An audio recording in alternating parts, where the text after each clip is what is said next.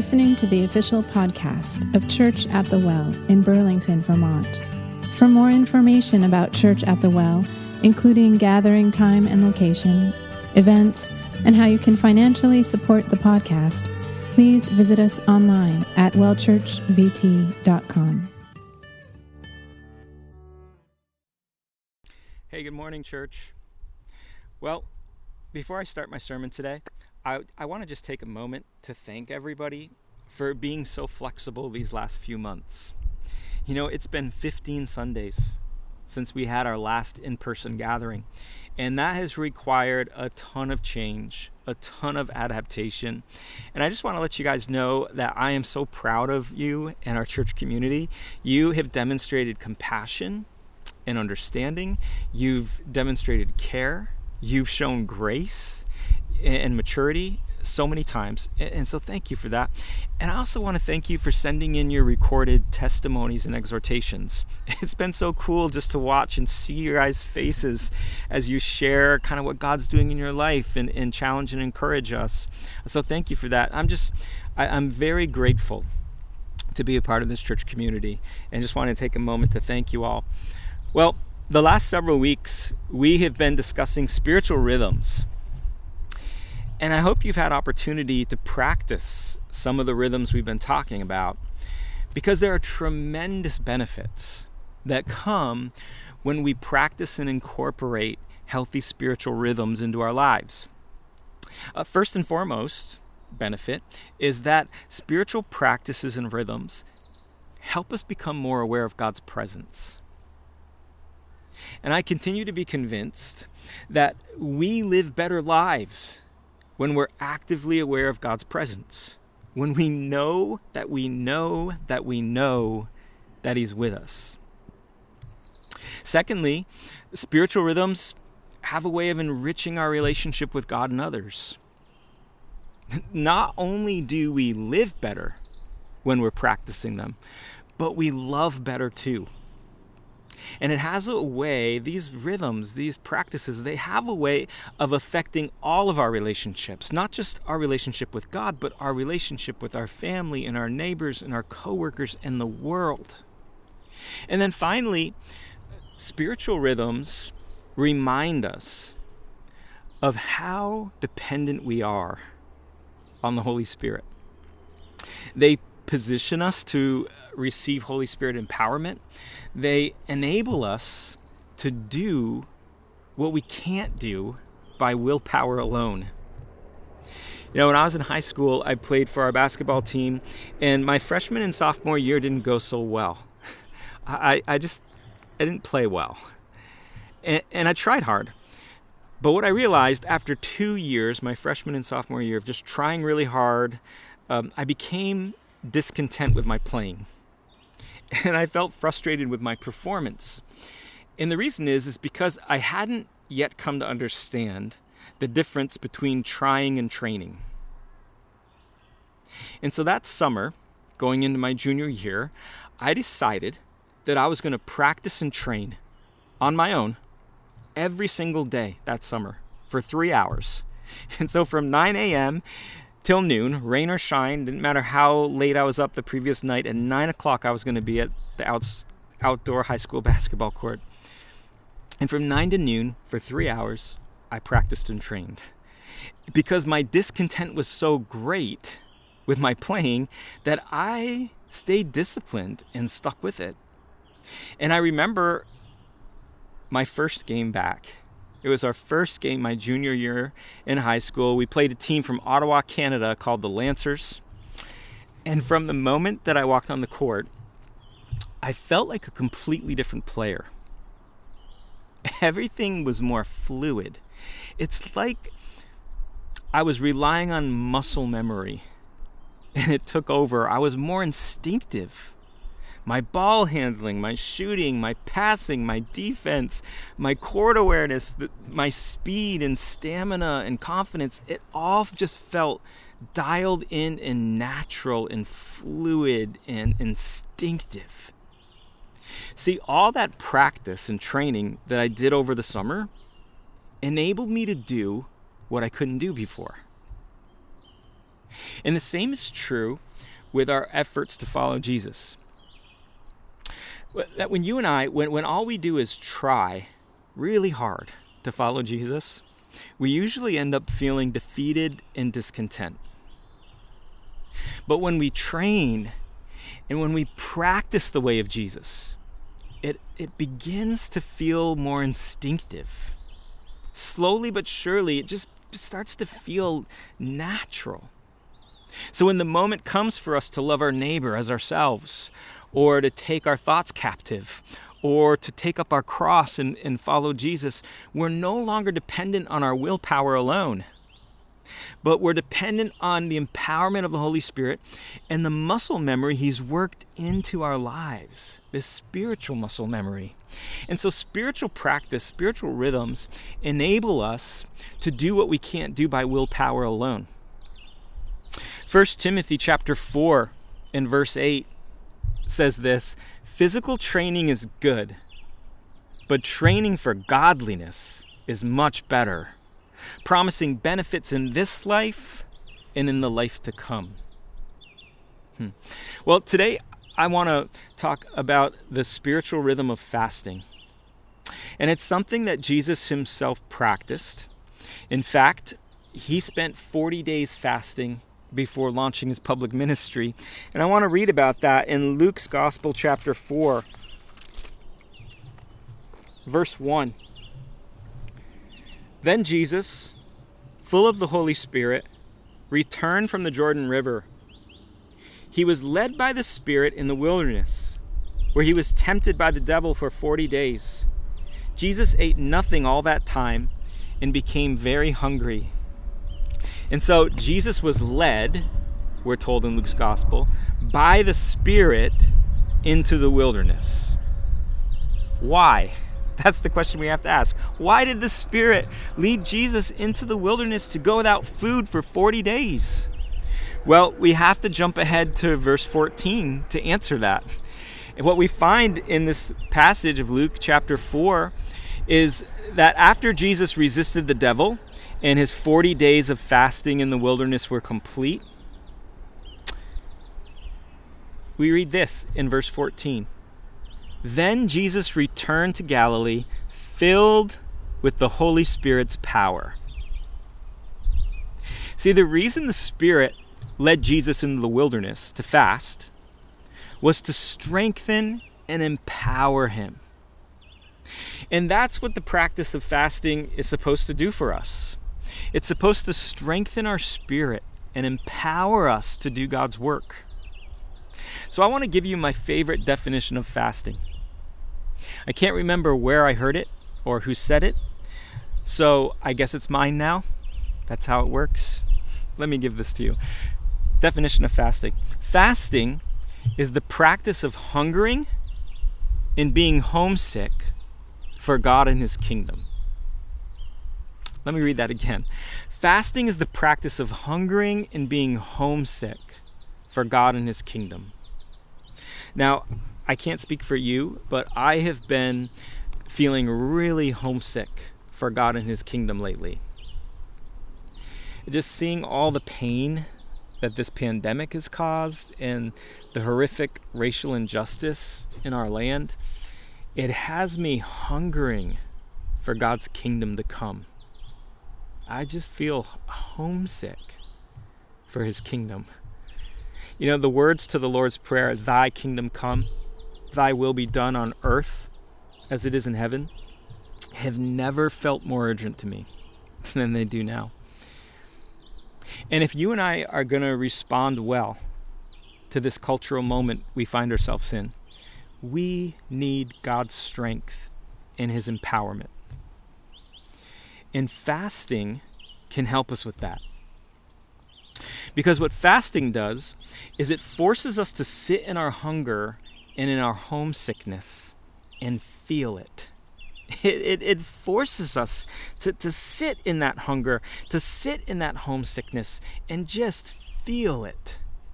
Because when we do that, when we sit and feel our hunger and homesickness for, for God and his kingdom, we become better equipped to participate in God's perspective. It, it provides us with an opportunity to form this interactive life with God in the world around us.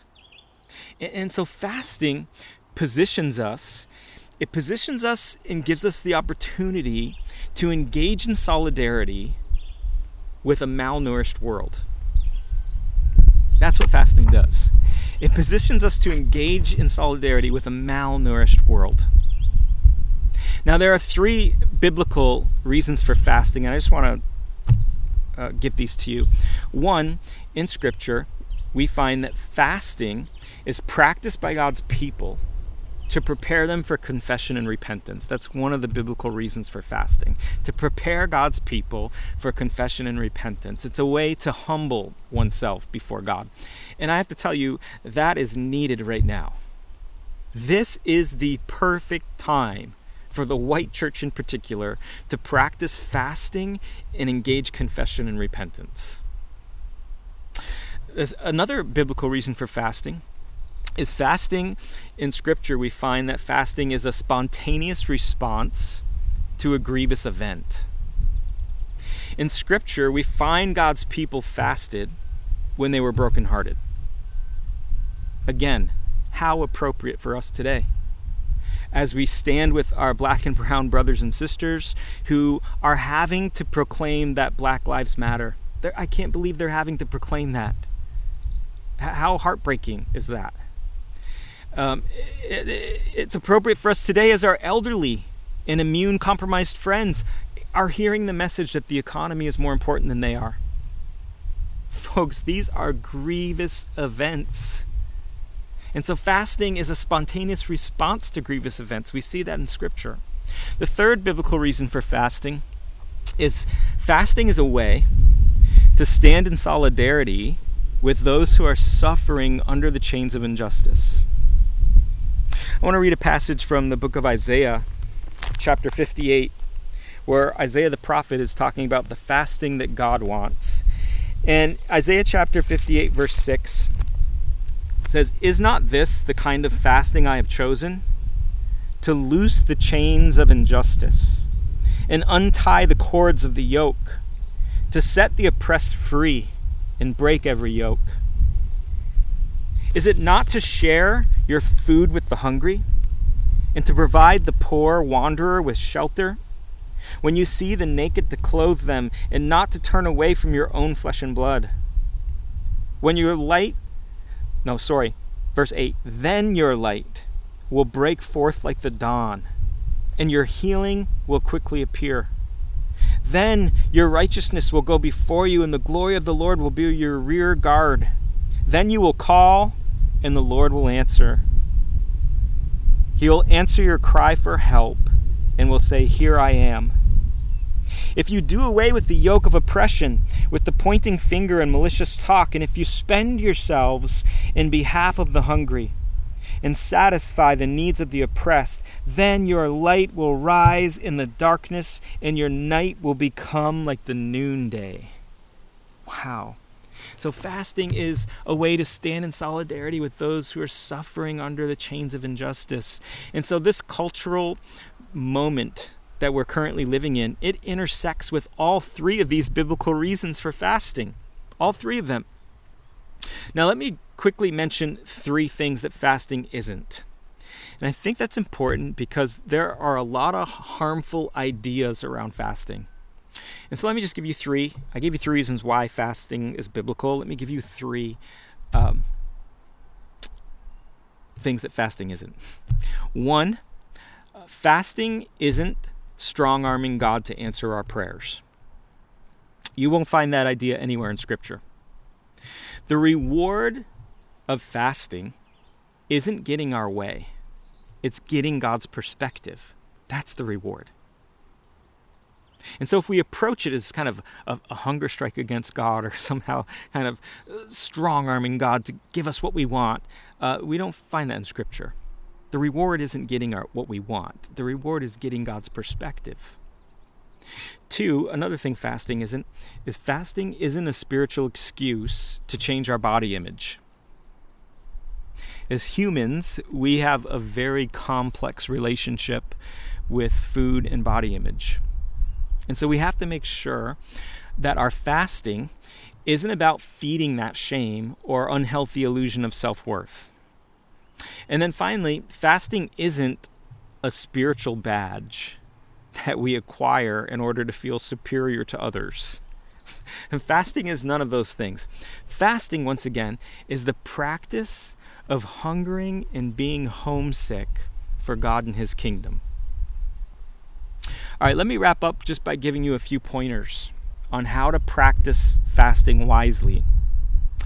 Um, let me just start by saying this. Fasting food isn't for children or for people who experience food in, food insecurity or food scarcity. Okay, I just want to qualify that. Fasting is not for children or for people who are experiencing food scarcity. Uh, also, fasting food isn't smart, it's not wise for people with blood sugar issues or those who have wrestled with eating disorders. That being said, that doesn't mean if you fall into one of those categories that you can't still practice fasting, because there are other ways that you can fast. You can give up coffee or sweets or snacks. Um, you can take a break from social media or your smartphone for a time. Wh- whatever you can abstain from that will cause you to hunger and feel homesick for God and His kingdom works. Now, for those who can give up food, there are many different kinds of fasts. And so you also have to be cautious and smart about which ones you practice and how you're practicing them. Uh, there's something called a full fast where you just drink water for a time. Now, if you do that, it's really important to educate yourself on best practices, because if you're not careful, you can do lasting permanent harm to your body. So so please, if you're, if you're doing a full fast, and I wouldn't recommend that be your first fast either. You kind of have to build up to that and learn more about it. But if you if you do do that, uh, please educate yourself on best practices uh, to be to be safe and healthy. Then there's also a, a liquid fast where you drink fruit and vegetable juices to provide you with some nutrients and nourishment. And of course, there's partial fasts where you just give up certain foods or you skip a meal or two. Um, what's important to understand about fasting is that there's no formula involved. Fasting is about creating a space to allow yourself to hunger and sit in that hunger for God and His kingdom. It's about positioning yourself to feast on God's perspective. So maybe you're listening today and you're recognizing just how much you need to create a space right now in this current cultural moment, how much you need to create a space that allows you the opportunity to sit in your hunger and homesickness for God and His kingdom to come to earth as it is in heaven.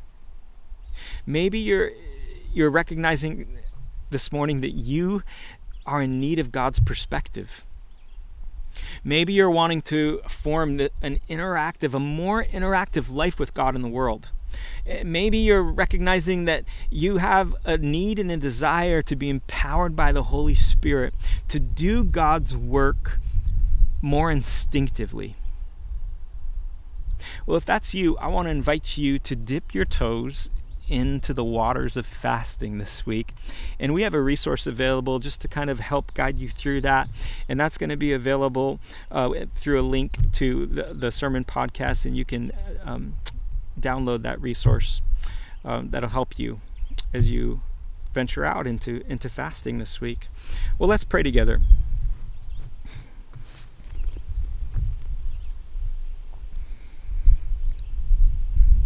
Heavenly Father, we come before you aware of our need, aware of our lack, of your perspective.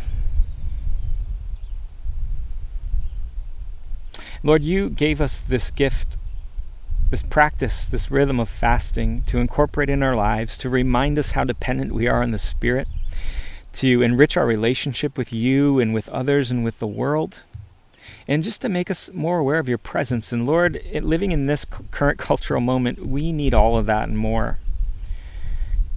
as we're aching inside from these events that we're currently living in, God, we pray that you would uh, draw us closer to yourselves, that we would position ourselves to, to humbly be before you, and that you would draw near to us. And we pray, God, that you would um, use fasting as one of these practices, that we could do that. So, Lord, for, I, I pray for all of my uh, friends, and I ask that you would give them wisdom, that you would give them the courage to sit in their homesickness for, for you and your kingdom, to sit in their hunger for you and their kingdom, and that you would use that hunger and homesickness to give us your perspective and propel us into mission with you. Lord, we, we are completely dependent and reliant on your Spirit, and we know that you are ready to move and act in our lives, and so we invite you to do so. In the name of the Father, the Son, and the Holy Spirit, we pray this. Amen. Amen. Be blessed, church. Thank you for listening to our podcast. Church at the Well is a community reintroducing Jesus in Vermont through worship, service, creativity, and community.